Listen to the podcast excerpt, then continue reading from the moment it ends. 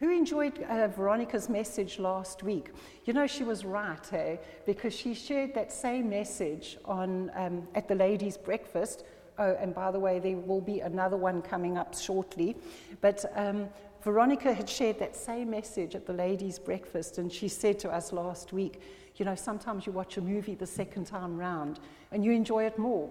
And I tell you what, I did. I enjoyed it even more the second time. I got more out of it the second time. So if you haven't heard it, go onto the app, go onto the website. All the messages are recorded and you can listen, you can catch up there. So, but I'm going to pick up on her opening scripture that, that Veronica shared on last week. And that was from Hebrews chapter 11. Well done. Well done.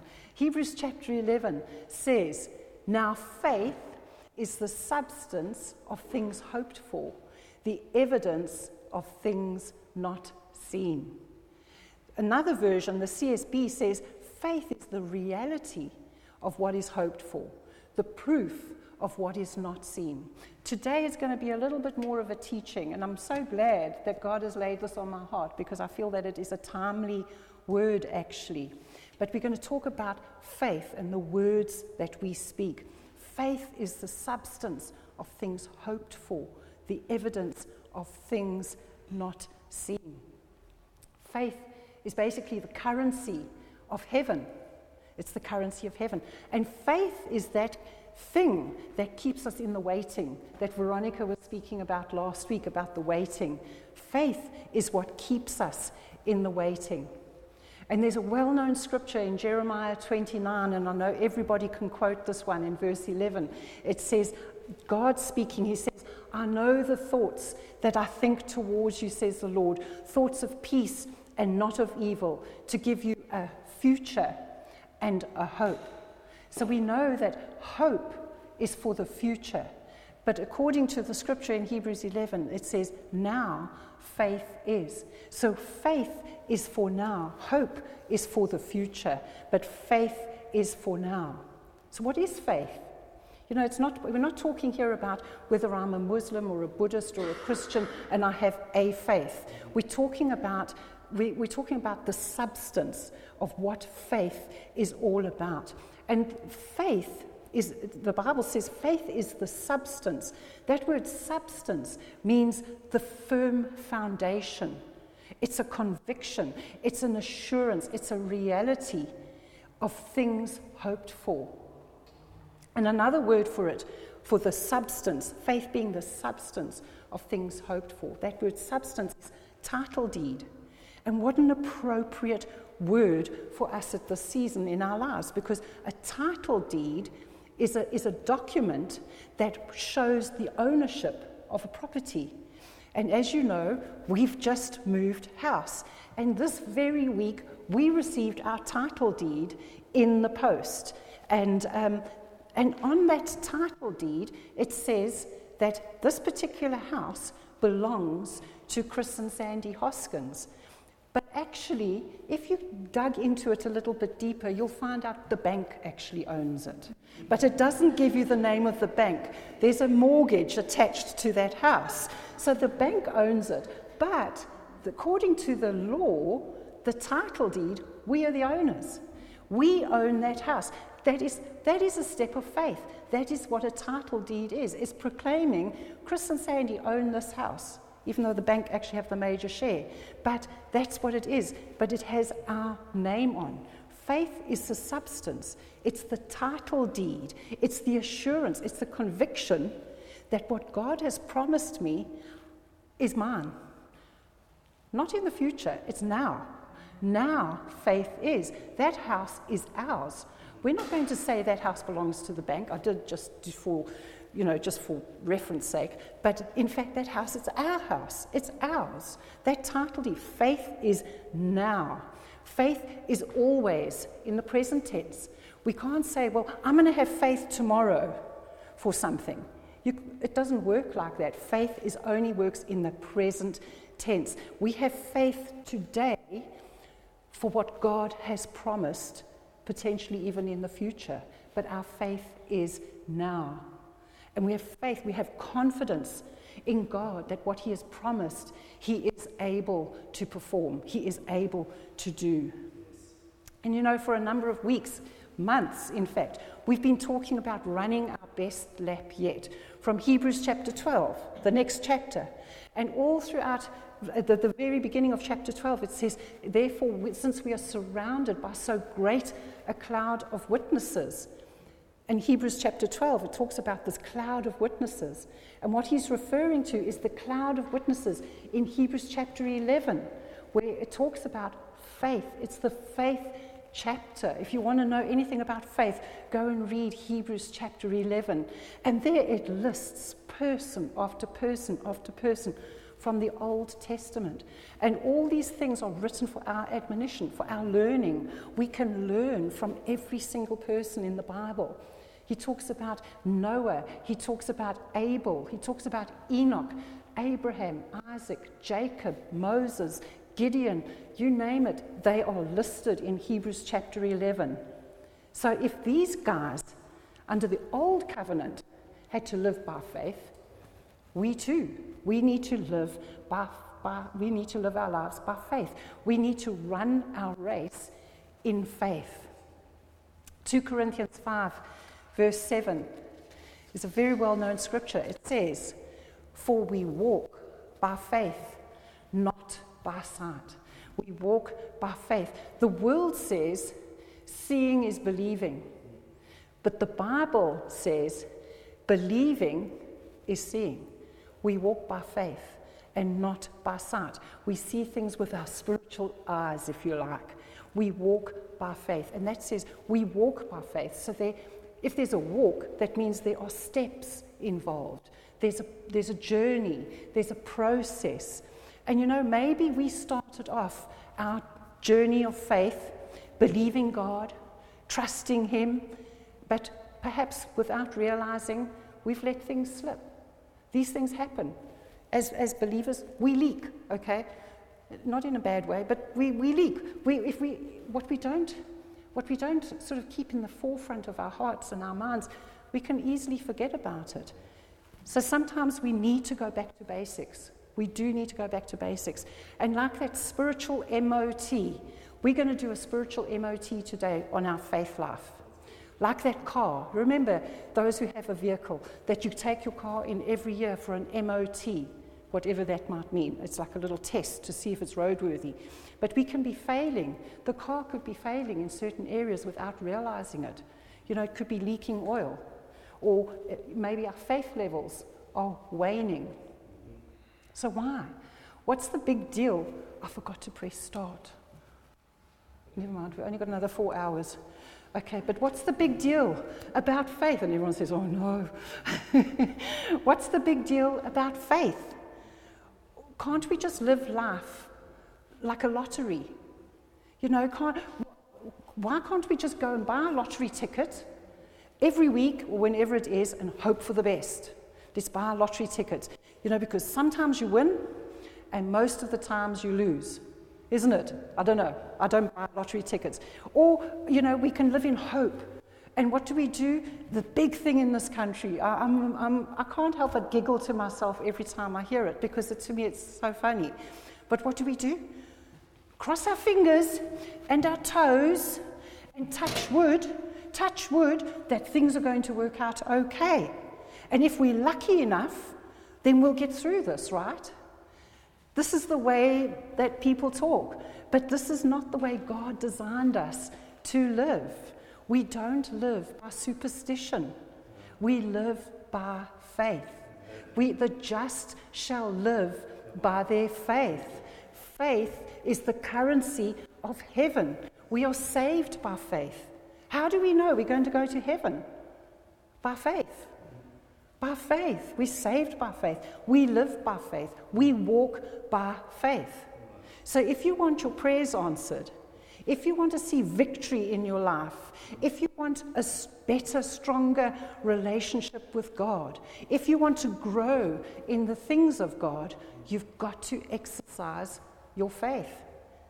Romans 12:3 says that for God has dealt to every man the measure of faith.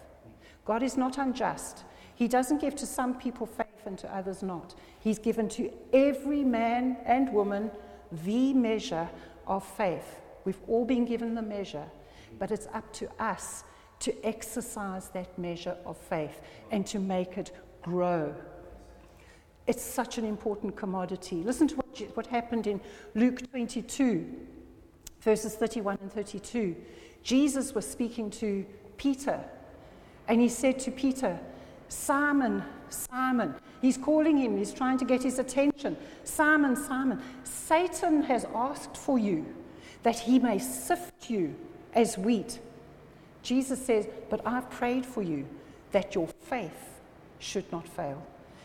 Jesus could have said, I've prayed for you that you would be protected. I've prayed for you that the devil would fall into a pit and never bother you again. I've prayed for you. No, he said, I've prayed for you that your faith should not fail. Jesus emphasized the importance of faith. Faith is more important than money, it's more important than status, it's more important than our career, it's more important than our reputation. Our faith is a vital commodity. It is so, so precious. It's the most valuable commodity that we have. And it's the only commodity that pleases God. It's the only way. Hebrews 11:6 says, "Without faith, it's impossible to please God." You know, we can come before God and we can beg him. Before I became a Christian, I didn't know anything. I really didn't. I wasn't raised in a Christian home at all. But I used to go to God as an unbeliever and beg Him. And, you know, I might as well have been, I don't know, the prayers just fell to the ground because I was begging and pleading with God. But all our begging and all our pleading, all our tears, all our manipulation doesn't move God. It doesn't move Him. He's not moved by our manipulation, by our tears, by our pleading. If you want God's attention, if you want your prayers answered, if you want to please Him, it requires faith. Not good deeds, not good works, not even being nice. I mean, please be nice, okay? But, but carry on, because you people are nice, okay? You are brilliant. But that's not what pleases God. You know, He's not impressed by our niceness. It's faith faith in God and faith in His Word. We don't have faith in our own faith, it's faith in God and faith in His Word. To have faith means to be fully persuaded, to be fully persuaded, have complete trust and confidence in God, having that unshakable belief in God. That unshakable belief, having a moral conviction and a conviction and a reliance upon God. You know, looked up yesterday about how many times the word love appears in the Bible. In the New Testament, the word love appears 183 times. The word faith in the New Testament appears 227 times. I think, you know, repetition means significance. And we're not going to drop one for the sake of the other. We're not going to say, well, let's let go of love Forget about love. Love isn't that important. No, faith works by love. Faith works by love. Both are needed. But there's a strong emphasis in the Word of God on the importance of faith, which we can't afford to ignore. In fact, throughout the Bible, the words faith and believe, throughout the whole Bible, appear over 500 times. This is an important subject, it's an important topic. And this is why we need to have a spiritual MOT on this area. And I know, and I'm speaking to myself here, okay? I, none of us have arrived. If we have, well, then good for you, but we all need this. I tell you what, I've been encouraged just by preparing this because thought, I need this. So, question to ask ourselves how do I know whether I'm in faith or not? How do I know? Am I in faith? Am I just sort of uh, being foolish or presumptuous? Am I presuming things? But how do I know whether I'm in faith or not? How can I tell? And I'll tell you the, one of the first ways where you know whether you're in faith or not, by what comes out of your mouth. By what comes out of your mouth. Matthew chapter 12, verse 34, Jesus said, For out of the abundance of the, of the heart, the mouth speaks. Out of the abundance of the heart. The New Living says, Whatever is in your heart determines what you say. In other words, it's not what's in your head, although that's also true at times. You know, you think, please, you know, think before you speak, you know, especially me. I just say the wrong thing. But whatever, it's not whatever's in your head determines what you say, but whatever's in your heart determines what you're saying here. So we're not talking here about mental assent, having knowledge. You know, like you're talking in conversation to somebody and you think, I know the answer to this. And it could even be a scripture, but it might not be the right one. It might be the inappropriate time. You know, maybe that person needs a little bit of TLC. But head knowledge is limited to just information. But heart knowledge is when that information drops, that 18 inches from this head into your heart, and it becomes heart transformation. So we're talking about heart faith, heart faith. Out of the abundance of the heart, the mouth speaks. Whatever's in your heart determines what you say. So if your heart is full of fear, full of anxiety, that's what's going to come out. Just listen to yourself. And I'm speaking to myself, but listen to yourself. What is coming out of my mouth? Is it fear? Is it anxiety? Is it worry? Is it concern? But if your heart is full of faith, if your heart is full of joy, that's what's going to come out. It's whatever's in your heart is the, out of the abundance of your heart comes out. So faith has to be in two places. It has to be in your heart and in your mouth. Has to be in two places. You know, some people say, well, my faith is a private matter. Sorry, it's not. Your, your faith, what's in your heart, will be revealed. It's very public. And in fact, Romans chapter 10, verses 8 and 9 says this it says, The word is near you, in your mouth and in your heart. That is the word of faith which we speak. That word there, word, the word, the word is near you in your mouth and in your heart. That is the word of faith. The, the, the, the Greek word for that is rhema. Rhema, and that means a spoken word. Spoken word. The word is near you, it's in your mouth and in your heart. And it goes on in verse 9 that if you confess with your mouth and the Lord Jesus and believe in your heart that God has raised him from the dead, you will be saved. This, this is a foundation scripture. And this is, the, this, is the, this is the, the reason why, when we pray for people for salvation, we do it out loud. Because you believe in your heart and you confess with your mouth. It's not a Pentecostal doctrine, it is the Word of God. So we believe in our heart and confess with our mouth, you will be saved.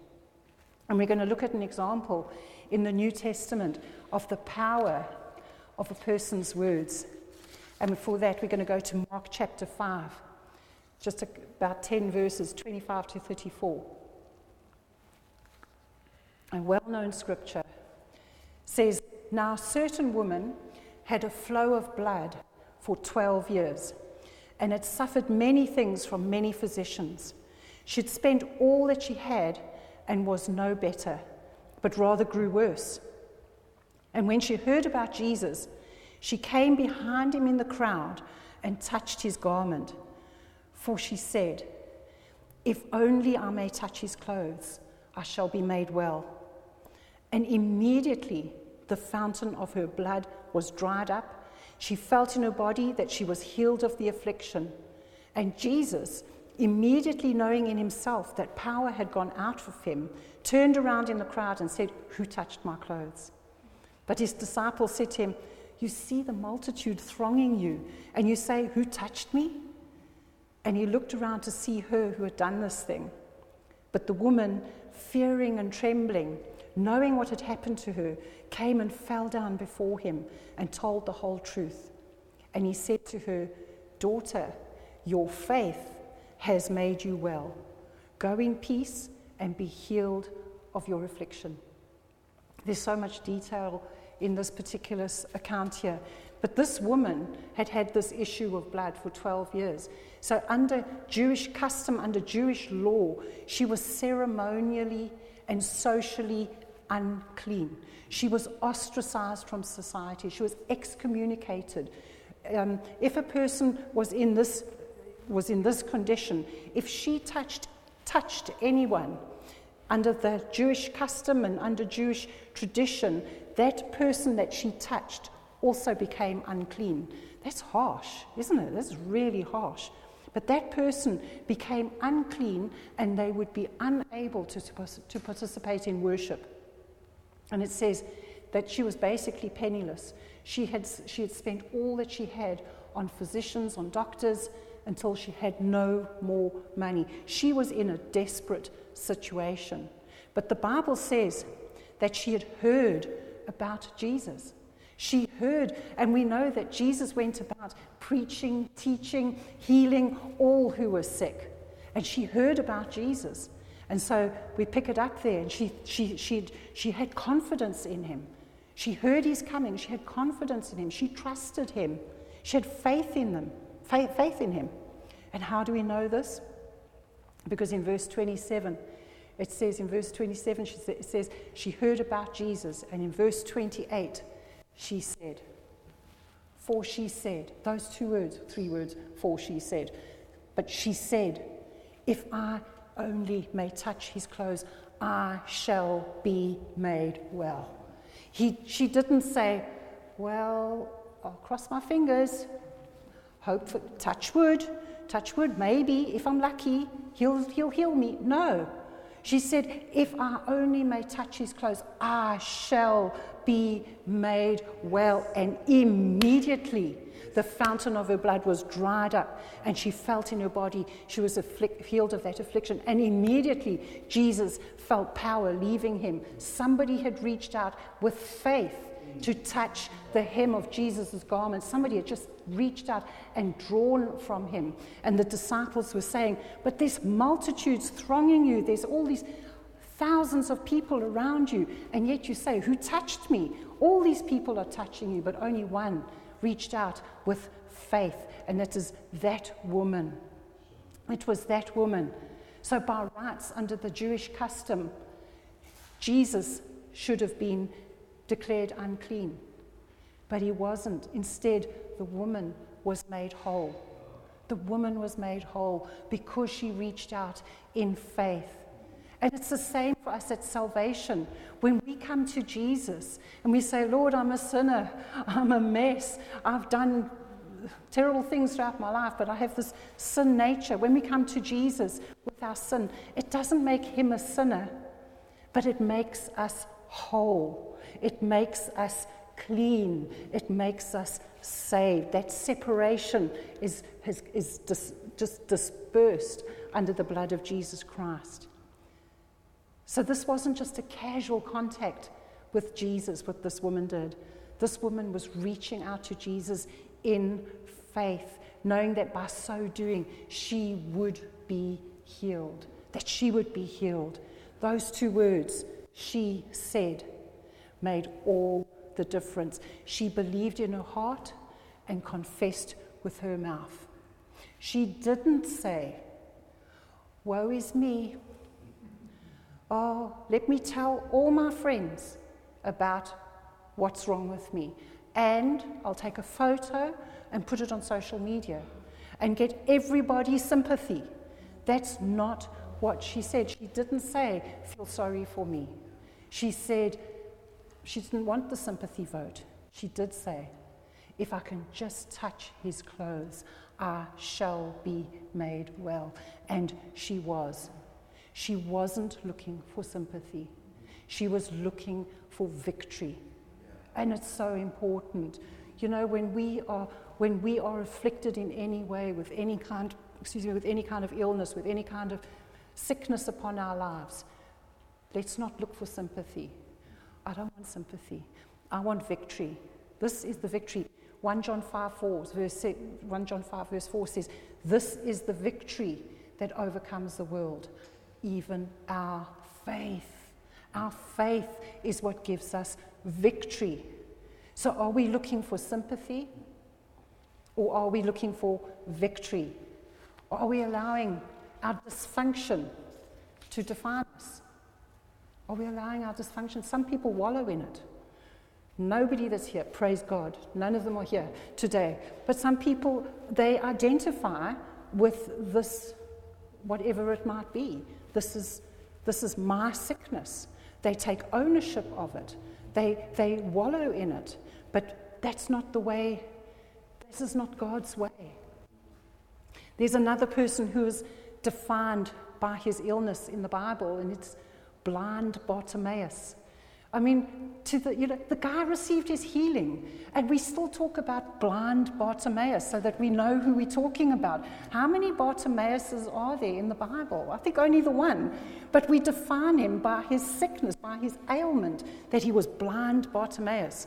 But he didn't define himself by that.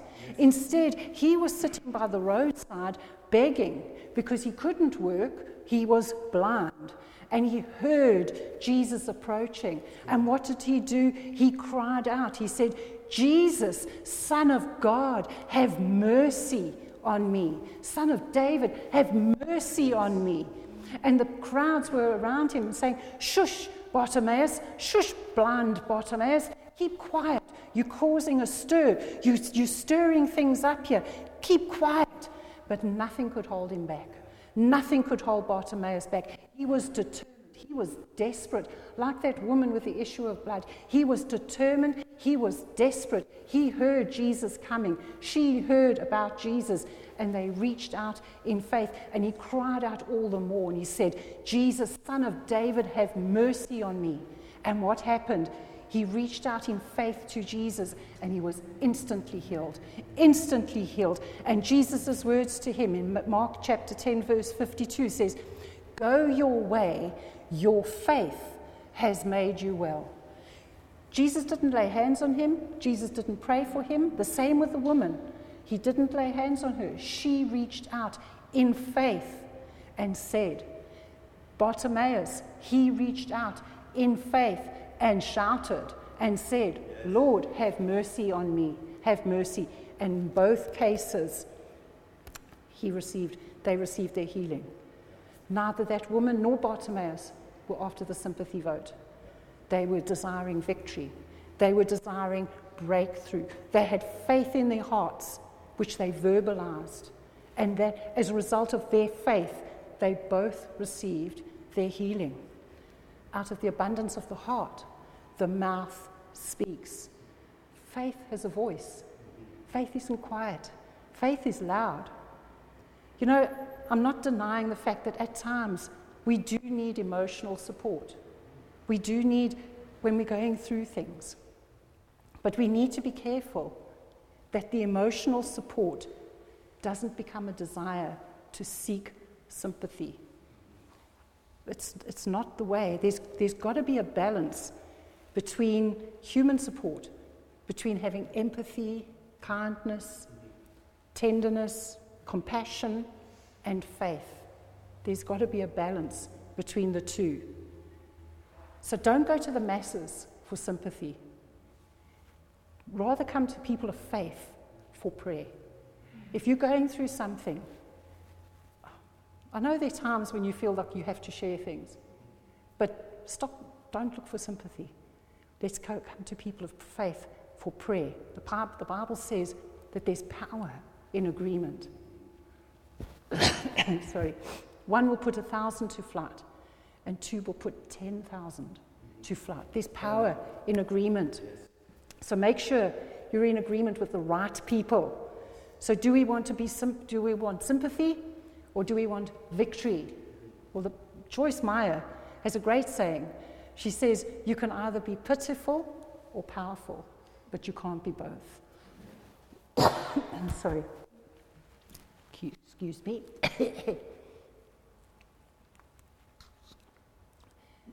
so when, when we have symptoms, ah, got a little cough here.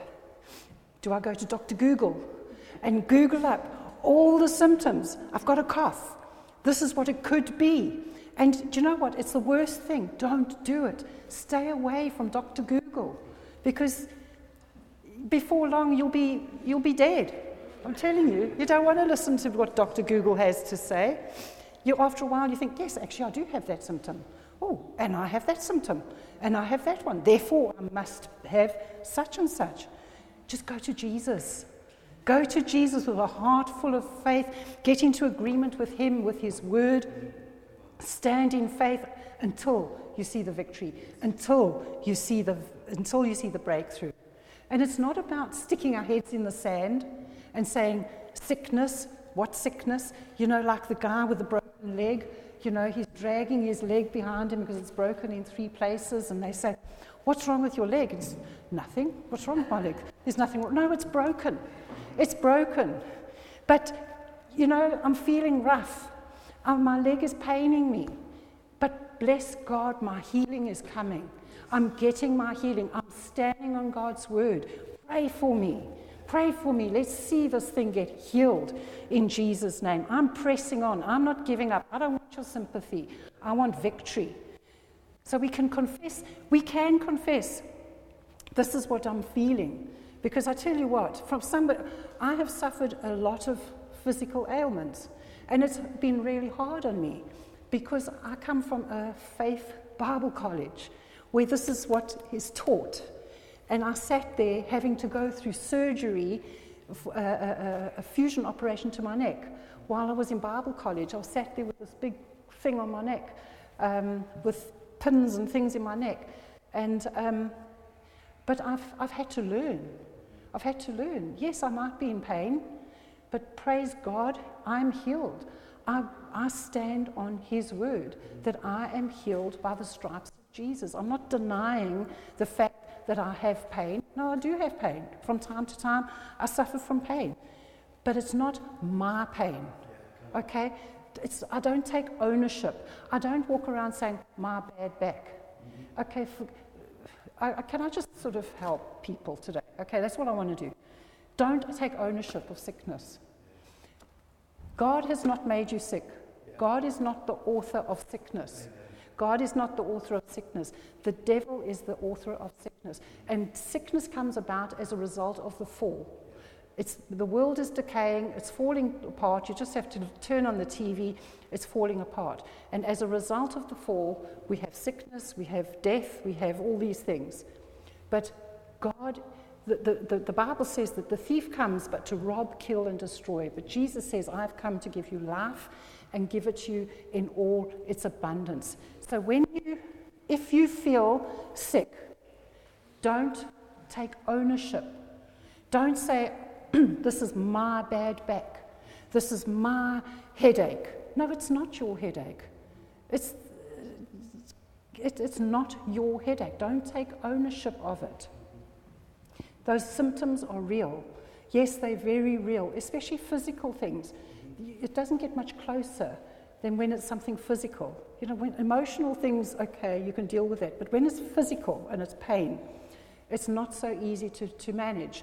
But don't confess them. Don't, don't receive them. Don't, um, what's the word I'm looking for? Don't make it your own. Don't take ownership. And resist the temptation to feel sorry for yourself. Oh, resist the temptation. Oh, really not feel oh, I'm the worst. Chris is really good. Even if he, if he gets some kind of sickness, he, he can just get on with it. But me, I, I'm, like, I'm like a bit like a man. You know, sorry, I, I, I, I moan a lot. And oh, woe is me, I do. I start feeling sorry for myself. And I've got to pull myself up by my bootstraps and say, no, I am healed by the stripes of Jesus. These symptoms are a lie. They're real, but they are a lie. And they can leave my body in Jesus' name. And guess what? I get the victory, I get the breakthrough. So, and I refuse to allow people to offer sympathy. I don't want sympathy. Don't want it. I want victory. This is the victory that overcomes our faith. So, what happens? How do we go about getting full of faith? If you are suffering in any way, perhaps it's with health, or even maybe provision in any aspect of your life. If there is an area of lack or need in your life, get into the Bible. Go get into the Word. If you don't know scriptures, come to us. We'll give you thousands. Okay, we will. Literally, we'll help you find scriptures that relates to your issue or your problem. But if, say, for instance, um, you've got, a, you've got a, um, a, a problem with provision, make sure that you're depositing the right stuff into your heart. Stay off the internet. Remember, faith has to be in two places in your heart and in your mouth. And we can read and say, we can read the Bible and it says, My God shall provide all my need according to his riches in glory in Christ Jesus. Hallelujah. Yes, amen. Glory.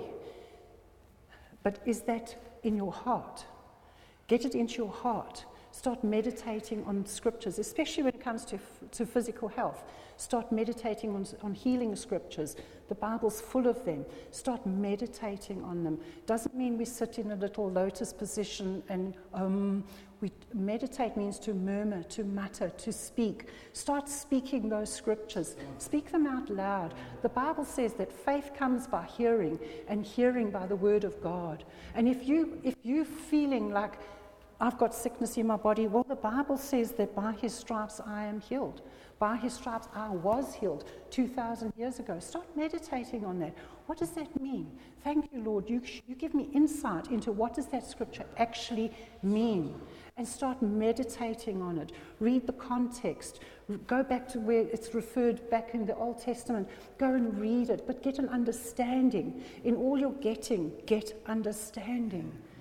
And, and start applying. It's like a bar of soap Start applying the Word of God to your circumstances. And that's how, this is how, this is how we get out of the abundance of the heart. The mouth speaks. It's not a mantra. It's not a mental assent thing. It's not just trying to memorize scripture. It's, it's, it's allowing that scripture to impact my heart, allowing it to go that 18 inches. Lord, what are you saying to me through the scripture? That by the stripes of Jesus I was healed 2,000 years ago. We took communion this morning. Oh, 2,000 years ago, Jesus went to the cross. He said, This is my body that was broken for you that, that he took my sickness upon himself, that by his stripes that he took on his body, I am healed. Thank you, Lord. And that's how we apply the Word of God. Allow the Word of God to, to impact your heart. And then whatever's in your heart will come out of your mouth. And I just want to encourage you as well, because this has been key in my life. If you have symptoms of sickness, it doesn't mean that your faith has failed. Okay? It's important to know that because I think sometimes as Christians, we kind of don't want to say, you know, we don't want to say anything because it might sound like my faith has failed. No, your faith hasn't failed. As long as we're alive on planet Earth, we have an enemy. He's called the devil, and he will try to put sickness on us. He will try to rob, kill, and destroy in any way that he can. But we, if we have symptoms of sickness, just know you're in a fight. The Bible says that we fight the good fight of faith. And why is it called the good fight of faith? Because we win. Yeah. There's nothing better than a victory, than, than a faith victory. You know what? When you're feeling, when you're feeling low, when you're feeling sick, when you've got all these symptoms and you, you get it, you get it. You're just like, Lord, I, I, I believe your word. Your word says that I'm healed. And boom, the, the symptoms go. They go. I'm healed. What a sweet faith victory.